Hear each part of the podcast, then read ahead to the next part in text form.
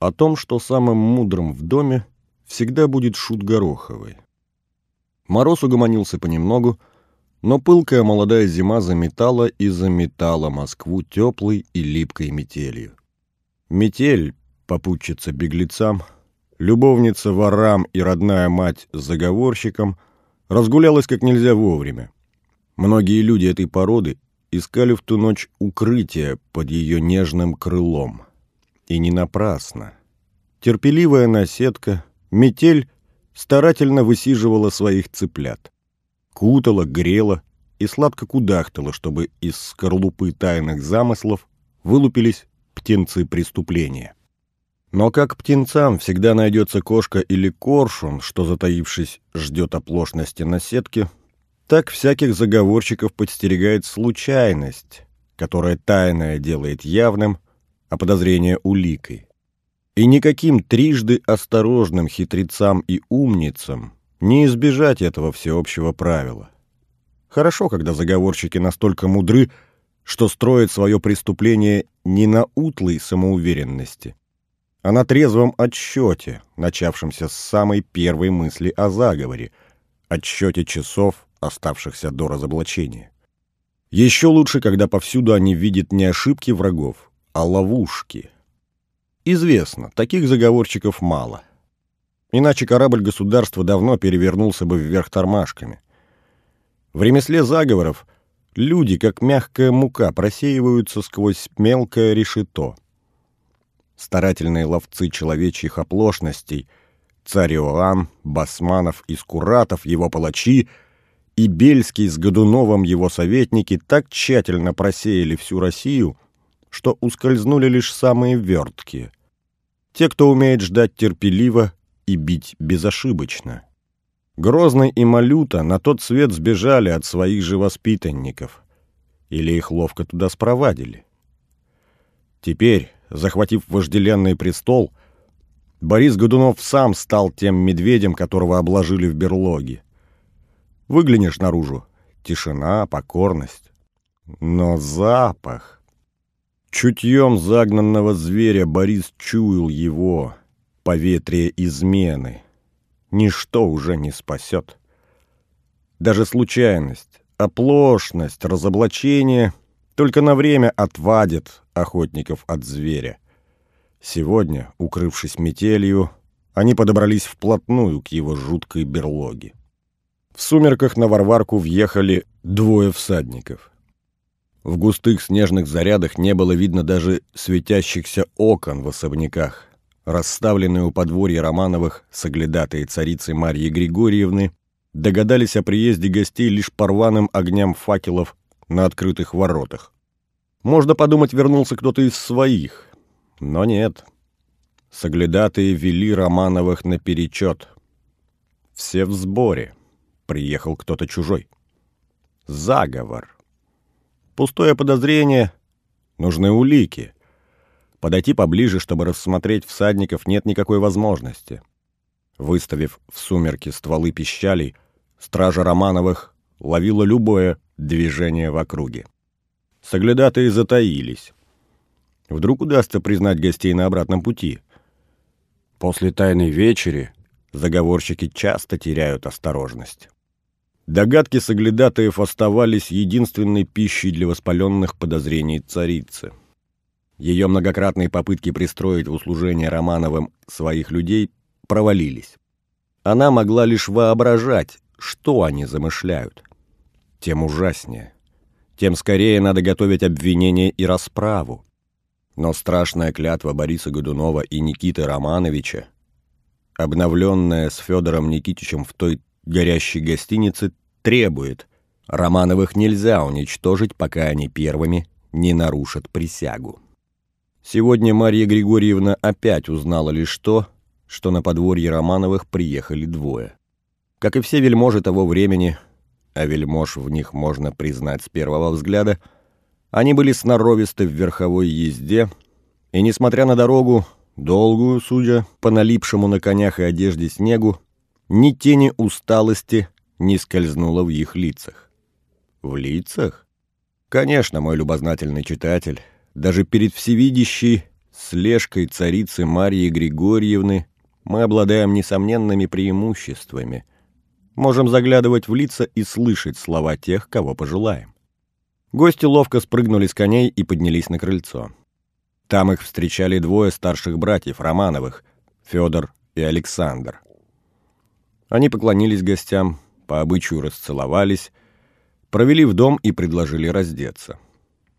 Открывшиеся под богатыми шубами одеяния гостей подтвердили их принадлежность к знати, но к знати особой, посвятившей свою жизнь не клинку и пищали, а перу и бумаге, и добывшей этими нехитрыми приспособлениями власть и влияние, которые даже не снились воеводам, покорившим целые государства к ногам московскому царю.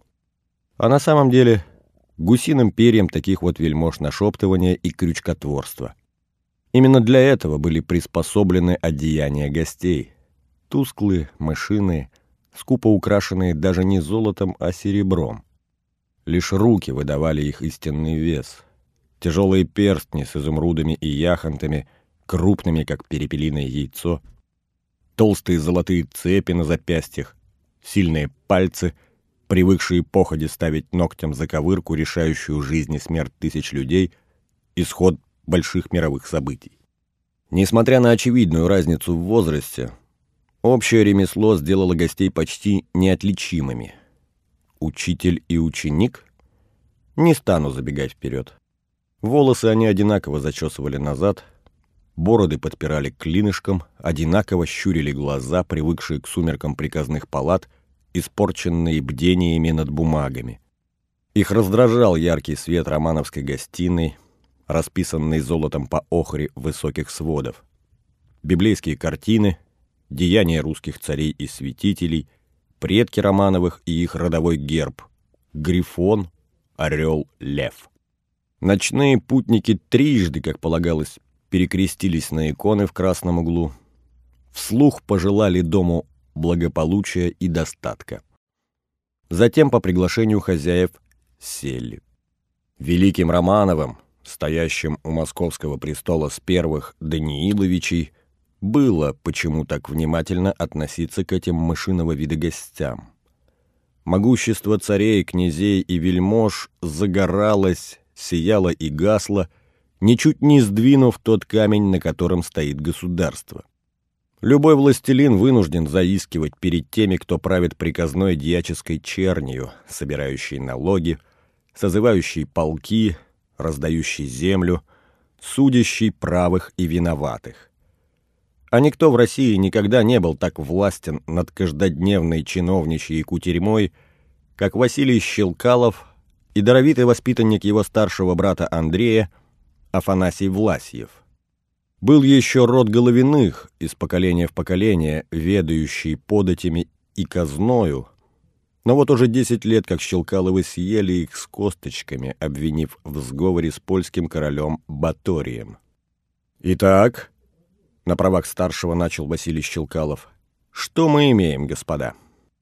Шуйских окончательно запугали. Сегодня днем проведен обыск на их подворье. Донос составил некто Мишка Повадьин. Нашли, подбросили, конечно, колдовские книги, волшебные корешки и ядовитые травы.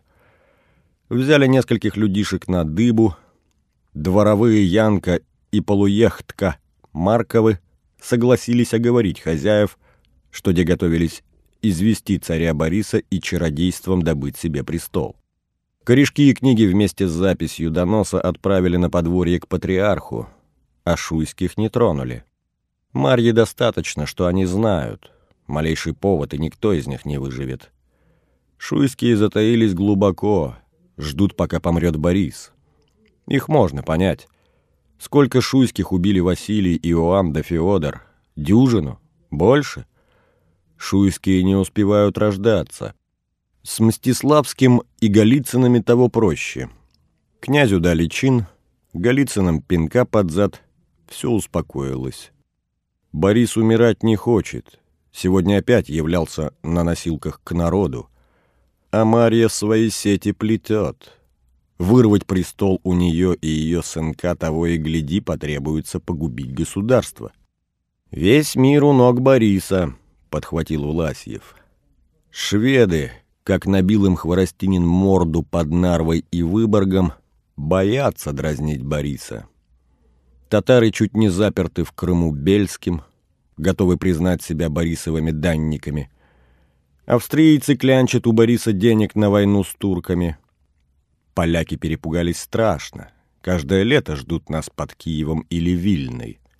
Вчера литовский канцлер Лев Сапега пожелал со мной тайной встречи. Я не отверг. Вот о чем он говорил наедине. Больше войны магнаты польские боятся, что Борисова задумка править самовластно на крови вельмож понравится их королю Сигизмунду. И, похоже, они отдадут нам Киев, лишь бы избавиться от Бориса на русском престоле. Борис несокрушим, пока народ верит в звезду Годуновых. Если его царствование будет удачным, тогда...» Василий Щелкалов оборвал себя на полуслове и внимательно осмотрел собравшихся. «Вы знаете намерения Марьи Скуратовой. Россия без боярства, царь и народ. Я думал, удастся возвести на престол иноземного принца, шведского Густава или датского Иоанна, женить на Ксении, мягко отнять престол у Феди и правление у Марьи. Выйдет? Навряд ли. Марья отравит, задушит, убьет, но не допустит. И Борис не воспрепятствует ей.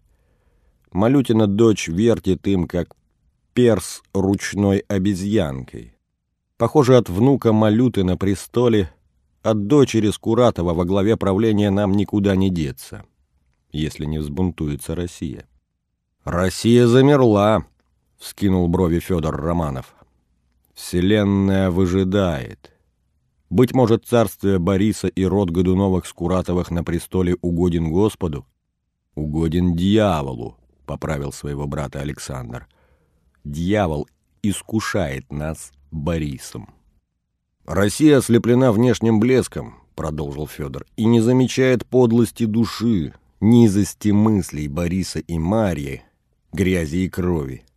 Россия воздастся. Но прежде, и об этом нам хотелось бы говорить сегодня, прежде погибнем мы, Романовы, и вы. На нас пока держится государство, какая-то честь и справедливость, какой-то порядок и закон.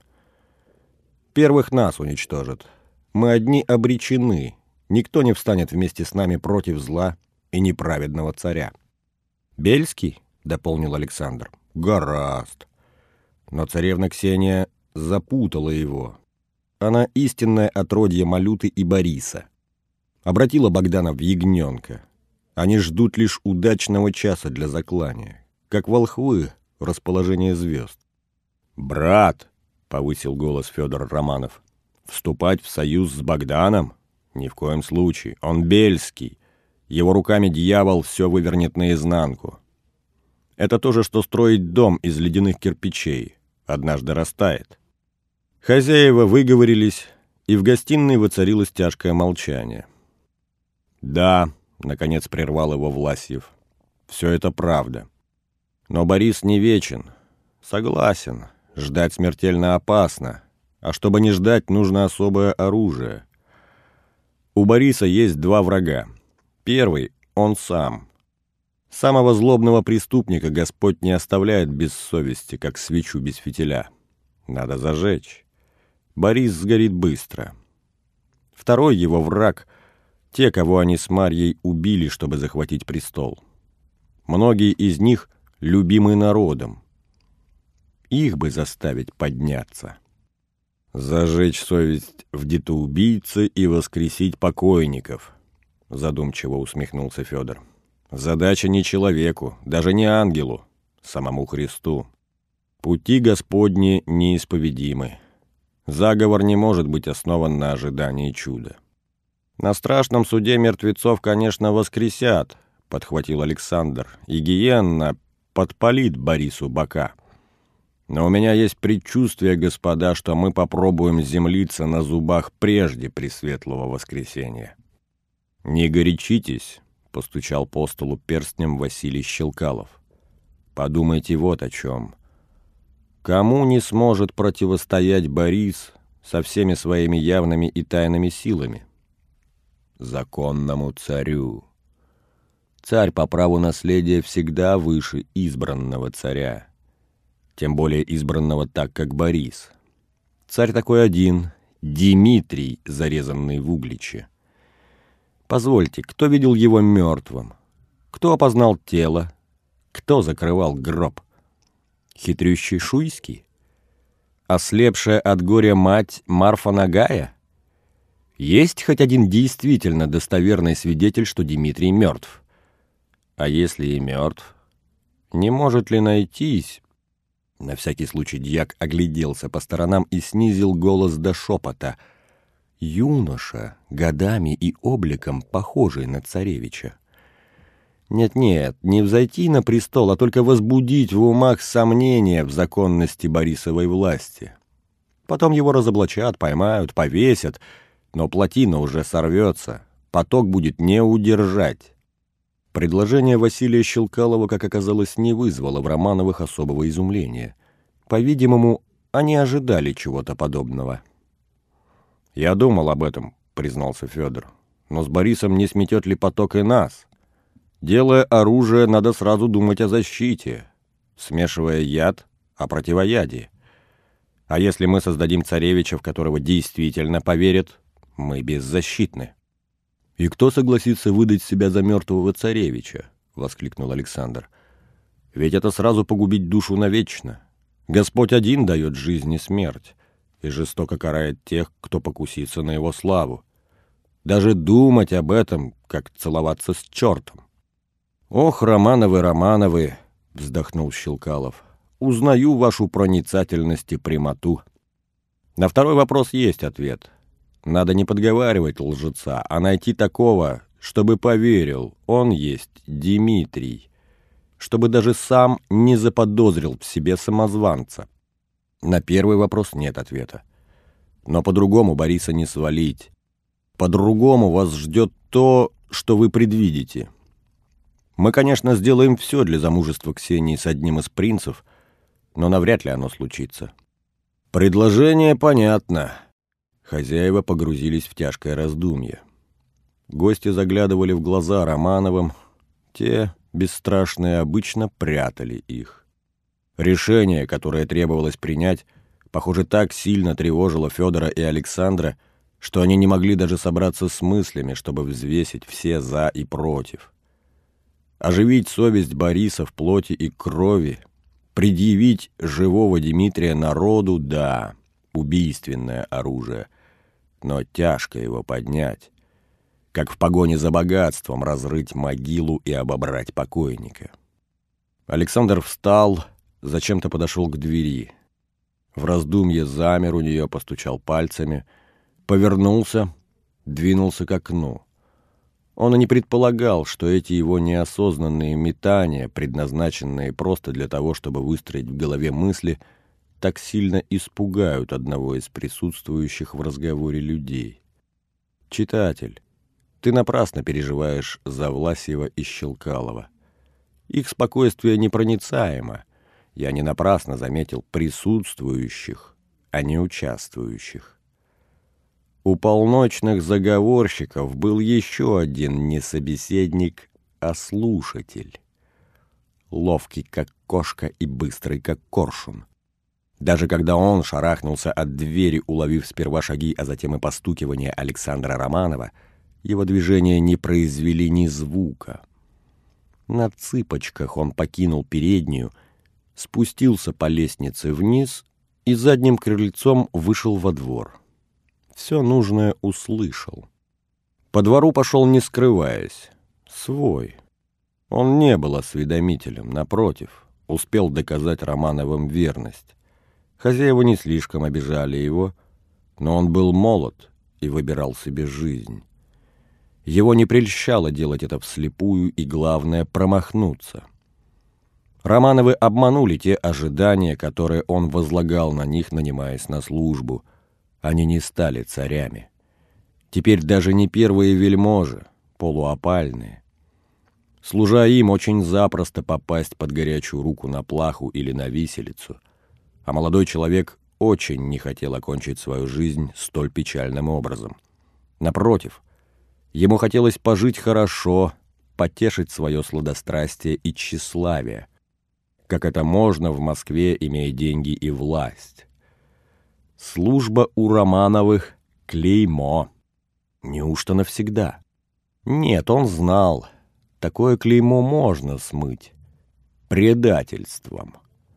Стремящийся к звездам должен уметь предавать, взбирающийся на вершину — искать случай наступить сопернику на голову. Он летит в яму, ты впереди. Метящий высоко, единственной ценностью должен принять самого себя. Наутро, никем ни в чем не заподозренный, наш ночной знакомец под каким-то пустяковым предлогом отлучился с романовского подворья. Не праздное любопытство или желание развеяться гнали его. Нет. Подслушанный ночью разговор не давал покоя. Молодой человек был весьма сообразительным и понимал, слова стареют быстро. Сегодня они дороги и нарасхват, как пироги с пылу с жару. Завтра разойдутся разве что даром для досужих сплетен. Быть может, это и есть та возможность прильнуть к сильным мира сего, которую он так долго и настойчиво ищет. Внутренне молодой человек вполне был готов ко всему. К коварству, к предательству, ко лжи. Ему казалось, что он достаточно узнал придержащих власть и богатство, чтобы заключить: восхождению наверх не помогут никакие особые дарования или самозабвенное усердие. Кто среди романовских дворян умнее его, искуснее словом или проворнее в службе? И ничего. 3 года, совсем ничего, кроме насмешек, которые он получал за свою необычную наружность. Нет. Успех в жизни дается случаем. Случаем сделать то, что не могут другие. Природа не наградила его ни особым даром льстеца, чтобы нравиться господам, ни внешним блеском, чтобы привлекать женщин. Он был умен и начитан, его слова красивы и язык остер, но лишь когда беседа касалась великих деяний прошлого или вопросов веры. Когда следовало лебезить и присмыкаться, его язык застревал меж зубами. С внешностью обстояло еще хуже. Приземистый, гораздо ниже среднего роста, молодой человек был непропорционально широк в плечах. Его руки, разные по длине, отличались редкостной силой и цепкостью. Необычно маленькая голова криво сидела на мощном туловище. В безусом, безбородом, как у состарившегося ребенка лице, выделялись бурые на выкате глаза, сплюснутый как башмак нос, оттопыренные мясистые губы и острые прижатые уши. Рыжеватые волосы велись жесткими кудрями вокруг ранней проплешины. Подле носа росли 2 крупные бородавки, рядом с ними расплылось безобразное родимое пятно.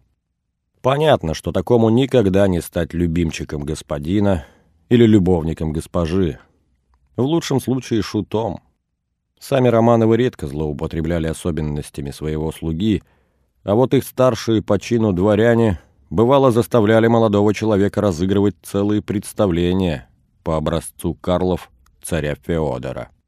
Но молодой человек видел себя отнюдь не Карлой и шутом. Он чувствовал в себе ум и волю великана. Мелкому служилому дворянчику они только мешали. Но есть ведь высокие дела, где он создан блистать.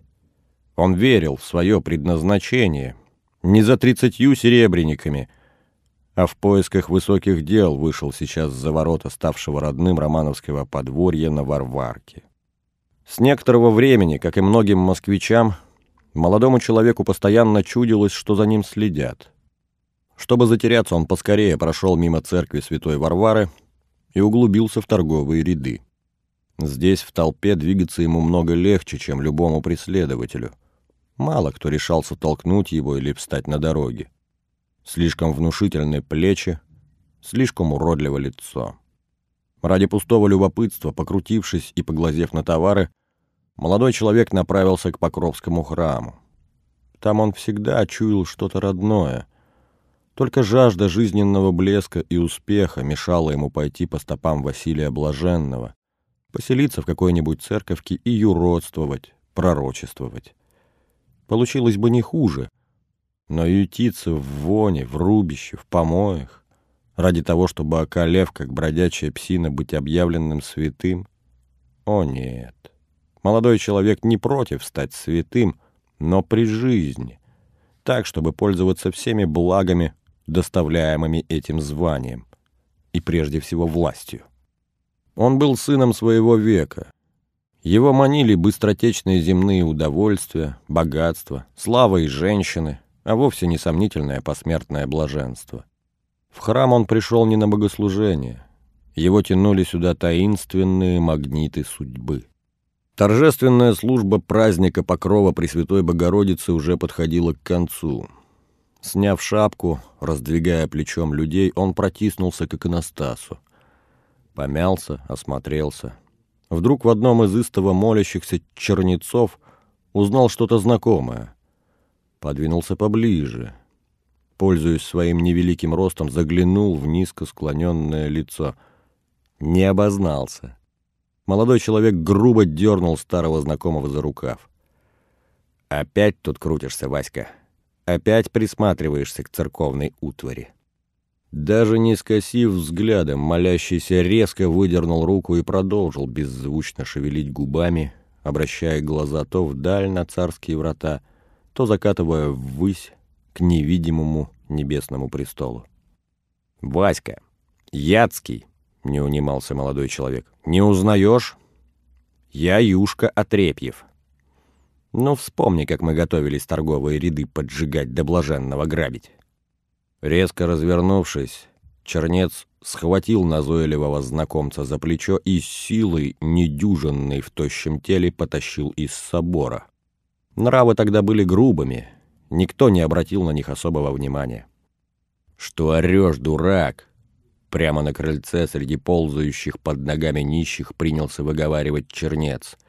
«Я уже давно не Васька Яцкий, а инок Варлаам в Пафнутьевом монастыре в Боровске. Келью выслужил. Ты-то, Отрепьев, надеюсь, Романовыми награжден щедро?» «Куда уж там, но послушай». Отрепьев немного помедлил, словно подбирая слова. «Кому-то ведь нужны тайны Романовых». «Тайны?» Чернец оглянулся по сторонам, пнул вцепившегося в ногу юродивого. «Тайны твоих господ вся Москва знает.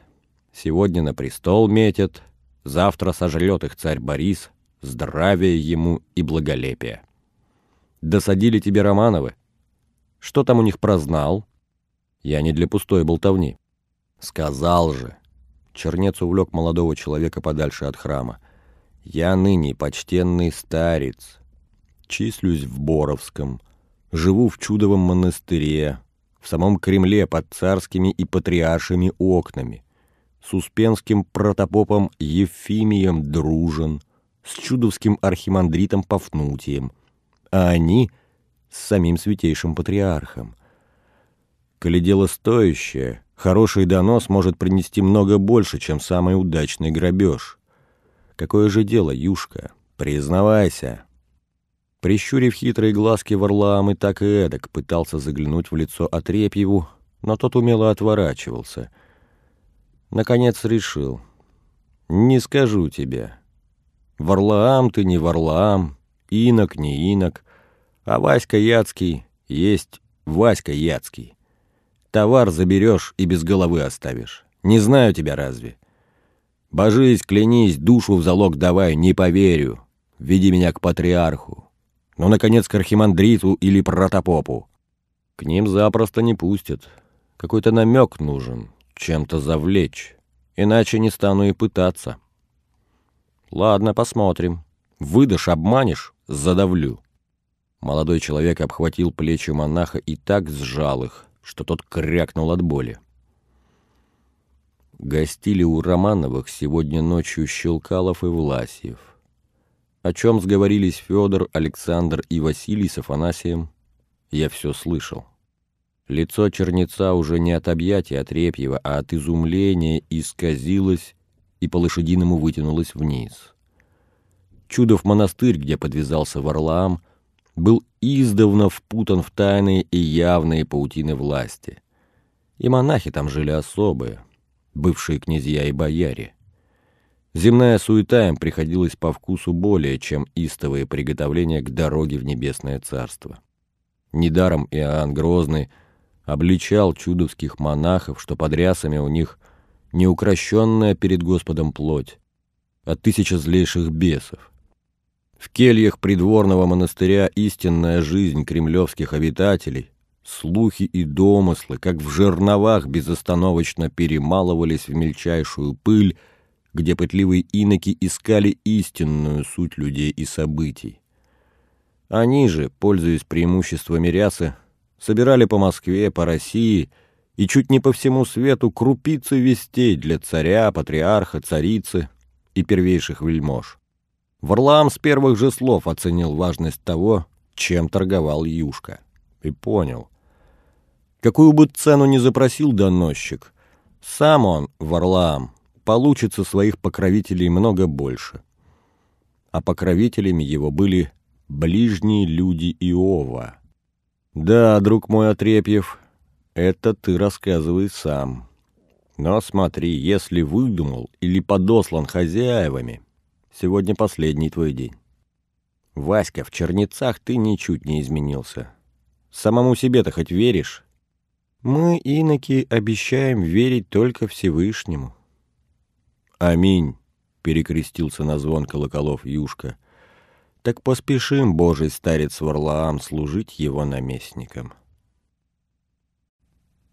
Вернувшись с молебна в Патриаршем Успенском соборе Кремля, куда оживающего царя доставили на носилках, чтобы воочию предъявить народу, Борис заперся с женою на собственной половине 1 на 1 в опочивальне. Он пошел на это неохотно, глядя на жесткое лицо Марьи. Легко понять, о чем она станет твердить, о заговоре Романовых или Шуйских, или Бельского, о необходимости упредить, изобличить, покарать. Все это известно, все это знакомо. Все это надоело и не ко времени. Болтаясь между жизнью и смертью, лучше подумать о том, какой грех не успел искупить, молиться, просить пощады и плакать, иначе не удостоишься небесного блаженства. С тех пор, как торопливые наследники Федор и Ксения раздули гаснущую искру души, с тех пор, как откровения жены Марьи подлили масло в ее тусклую лампаду, Борис вновь ощутил волю жить. Но болезнь так разъела плоть, что воле нечего оказалось сжимать своими железными обручами. Одна труха. Смерть отступила, но недалеко. Вон она, бессонная, затаилась, словно рысь на тропе, ведущей к водопою. Годунов разрешил бы себе умереть, если б не те чудовищные сны о царевиче Дмитрии, в которых столь неосторожно признался Марье.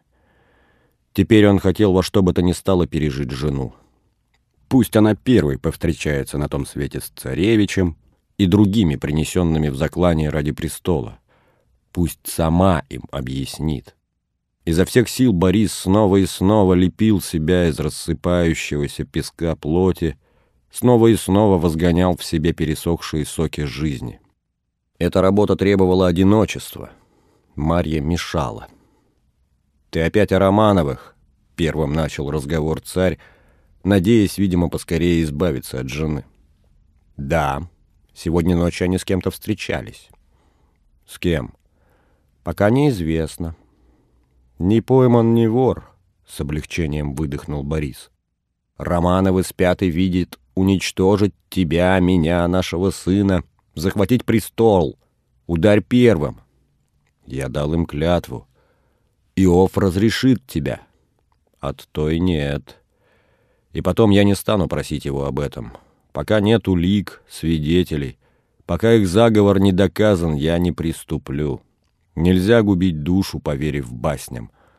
Я ударю в ответ, да, но первым — нет. Ладно, но представь, что Романовы встречались с Шуйским. О чем они говорили? Спорили о древности своих родов, о правах на престол. Пусть тешатся. Я венчанный царь, мне достаточно. Цари ведь не по людскому праву даются, а от Бога. Рыба плавает, муха летает, ворона каркает. Шуйские мечтают о престоле. Так устроен мир. Как его изменить? Перебить всех мух, переловить всех рыб, перестрелять всех ворон, извести шуйских. Это не моя выдумка, Иоаннова. Скольких он казнил? Кто от них остался? Род шуйских держится на волоске. Сами не оборвут, а без них не выступят и Романовы. Выступят, если вместе с Бельским. Бельский в степи, в Цареве корчит из себя царя, покорителя Крыма. Пусть бесится. Надоест, явится на поклон. Уже явился. Мой братец в Москве. Тайна, аки волк. К кому приехал? Тень. Только легкая тень озабоченности пробежала по лицу Бориса. С кем виделся? Вопросы, достойные властителя. Марья издевательски ухмыльнулась. Помолчала и выпалила, как выстрел. Тогда они были вчетвером, с Шуйским, Романовым и Мстиславским, здесь, во дворце. О чем говорили, не слышала. Где скрывается Богдан, не видела. «Найди. Бельский здесь тайно, это опасно. Кто может знать?» «Ксения». Марья легко подавила недоуменный взгляд мужа. «Не ври, не притворяйся. Ты хорошо знаешь, как она добыла завещание. Не верю, чтобы они на том остановились. Не таков Богдан. И наша доченька не в молитвах проводит ноченьки. Чую, к ней он приехал. Не только, но прежде всего к ней». «Да, не зря она...» Царь вовремя опомнился и замолчал, словно проглотил язык. «Что не зря?» — вцепилась Марья. «Позови-ка ее», — увильнул Борис. Царица встала, выглянула в переднюю, передала слугам приказ. Молча они стали ждать. Марья, задумчиво перебирая в пальцах затертые коралловые четки, Борис, закрыв глаза и будто задремав. Но оба встрепенулись одновременно, когда в опочивальню впорхнула красивая и особо нарядная царевна. По обычаю она поцеловала руку отцу и матери, присела на самый краешек стула. «Не притворяйся», — резко начала разговор Марья. «Для него вырядилась?» «Для него, матушка». «Опять с ним встречалась?» «Нет, он меня не удостоил». «Врешь!» «Послушай, милая матушка, мы, наверное, говорим о разных. Я о Господе нашем Иисусе Христе, сегодня праздник Его Пречистой Матери. Для Него я оделась, о встрече с Ним могу только мечтать. Ты о ком?» Сказать, что у царицы язык отсох после таких слов дочери, значит не сказать ничего. «За косы выдеру», — сжав зубы, зарычала Марья. «Матушка, матушка, родную дочь, за любовь к Господу, за косы! Подумай, что мне, дьявола любить? Как ты хочешь сказать, как я и мой отец Малюта?» «Изволь, матушка, я этого не говорила». «Ксения», — хрипло оборвал дочь Борис, — «ты знаешь, о ком мы спрашиваем, поверь, лучше, если ты будешь откровенной». «Кому лучше?» «И тебе». «Не забывай, ты Годунова, одной с нами судьбы». «Отец, кто помнит об этом лучше меня?» — воскликнула царевна. «Разве не я доставила завещание Грозного к твоему наречению на царство? И вспомни, какие вы с матушкой дали мне тогда обещания. Так исполняйте их. Встречаться с кем я хочу — мое право. И я не сказал бы тебе ни слова, если бы он приехал в Москву только ради тебя. Но он встречался с Шуйскими, с Романовыми, с другими. Он плетет заговор. Чем бы дитя не тешилось, батюшка, лишь бы не плакало. Они точат не ножи, мой государь, а языки. Что они могут придумать? Заговоры, бунты, соборы, Польша и Крым — все испытано против нас. Попусту. Пусть же болтают». Ласково поглаживая отца по запястью, Ксения неотрывно смотрела в глаза матери, и, вполне поглощенные друг другом, они не заметили, как в опочивальню полумертвый и потому невесомый, словно тень, проник патриарх Иов. Лишь неловко опустившись на лавку, слепец выдал себя. «Доченька, — возразил он царевне, — разум тех, кто пережил Иоанна, изощрен, как жало змеи. Они придумали новое. У них появились Щелкалов и Власьев. Борис, такие головы должны или служить государю, или отлететь на плахи. Ты убил Андрея Щелкалова за сватовство Максимилиана к Ирине, а Василия оставил жить, но оттолкнул, не дал ему власти, а ведь обещал. Щелкалов — внук скотника, своим умом поднял себя выше древних бояр.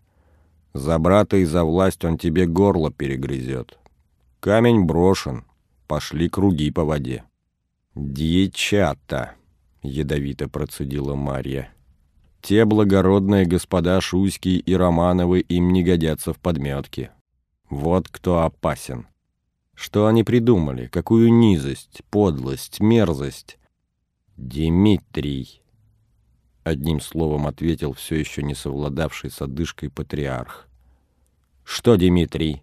— как ужаленный вскрикнул, подскочив на подушках Борис. Ласково Ксюша вновь уложила его на крыло одеялом. Будто в оцепенении они едва дождались, пока пастырь душ человеческих отдышался. Щелкалов и Власьев придумали оживить мертвеца, найти самозванца и смутить народ, выбить из-под твоего царства то, что лежит в основании всего государства московского, камень правды. Тогда без сомнения твоя власть рухнет, и на обломках по их указке выберут царя». Застонав, всхлипнув, Борис закрыл лицо руками. Ослабев, его ладони скользнули вниз, он замер, с открытыми глазами и безвольным ртом, словно без сознания. Ксения вскочила, нагнулась прислушаться к его дыханию. Она ошиблась. Борис был не в обмороке, в оцепенении. «Сны», — едва слышно выговорил он, — «сны обретают плоть». «Какие сны? О чем ты, отец?» — спросила была царевна, но мать, резко возвысив голос, не дала ей получить ответ. «Не о том надо говорить. Ты, государь Борис Федорович, держишься за свою клятву. Завтра погибнешь. Ты, Ксюша, жалеешь своего... Ладно, здесь патриарх. Завтра ждет тебя в лучшем случае келья. Но алтарь у нас один, престол. Каждый должен принести на него свою жертву». «Ты, матушка!» — не так просто оказалось сбить с толку Ксению. «Какая твоя жертва?» «Я обещаю не приступать любви матери и супруги». «Немало», — согласился Борис. «Но и немного», — уточнила царевна. «Ты уже обещала однажды. Год прошел. Что сделала для меня? Принц Густав в Москве. Я даже не виделась с ним. Ему не сказали явно, что позвали на мне жениться. Еще месяц такой жизни, и он сопьется до сумасшествия. Ладно, он твой. Договаривайся с ним сама, но отдай Богдана. Забирай. Он тебе, брат, матушка, не мне. Ты ему сторож, или нет, как Каин Авелю, и миску чечевицы на первородство от Малюты меняйте меж собою». «Ты преувеличиваешь, дочь моя», — возразил Ксении патриарх. «Зачем нам убивать Богдана? Достаточно вывести на чистую воду». «Напиши ему письмо», — потребовала Марья. «Назначь свидание, иначе никогда не изловим. Обещайте мне еще и датского принца Иоанна здесь, в Москве. Тогда напишу». «Я привезу его», — кивнул Борис. «Я позволю», — поддержала Марья. «Что ж», — утвердил Иов, — «первая жертва принесена. Что будете делать с Романовыми, с дьяками?» «Уничтожить», — не удержалась царица. «Но не Щелкалова с Власьевым», — возразил Борис. «Они необходимы для управления государством. Заставим их покаяться пред патриархом». пусть искупят грех покушения на цареубийство. «Доносом на Романовых», — с готовностью согласилась царица. «Романовых необходимо уничтожить. Будем считать, что Романовы ударили первыми», — закусив губу, уступил Борис. «Бить надо всех, куда могли докатиться круги по воде». Тут же потребовала следующие уступки Марья: черкасских, сицких, репниных, шестуновых, всю романовскую братью, и его, Иов, слухача, что принес тебе донос. Никто не должен подхватить мысль о самозванце». «Загубить столько душ за одну только мысль?» — встрепенулся Иов. «Преступная мысль и в Священном Писании прямая вина, патриарх», — настояла на своем царица. «Одна мысль может быть для государства в сотни раз опаснее дюжины войн. Почему уничтожил Россию Батый? Мысль была поддаться Божьей каре без сопротивления.